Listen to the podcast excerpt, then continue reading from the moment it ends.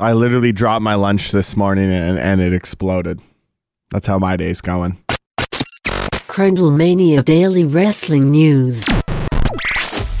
WWE drops a shirt for a released superstar. Matt Cardona files some interesting trademarks. And a new WWE game has been revealed.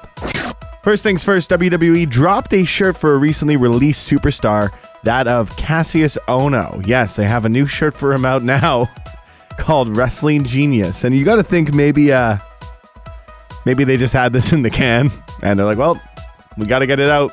So, sure. Or just slap Kevin Owens' name on it. That's the other idea.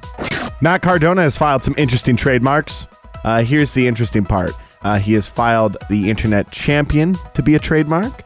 He's also retained the services of a Michael E. Dockins, the same attorney who handles trademarks for several other wrestlers in All Elite Wrestling.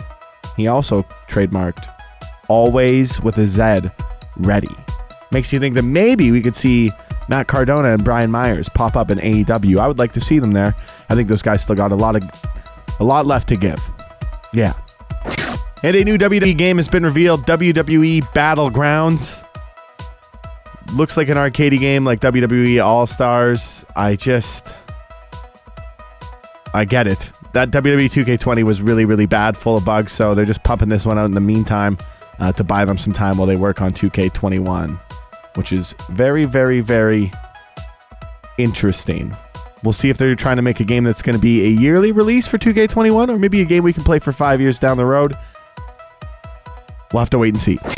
New episode of the pod being recorded tonight, and you know, we love what we've been seeing. We're almost at like 20 something listeners. Incredible stuff. Thank you so much for listening. And uh, tweet us at Crundlemania while Raw's on tonight.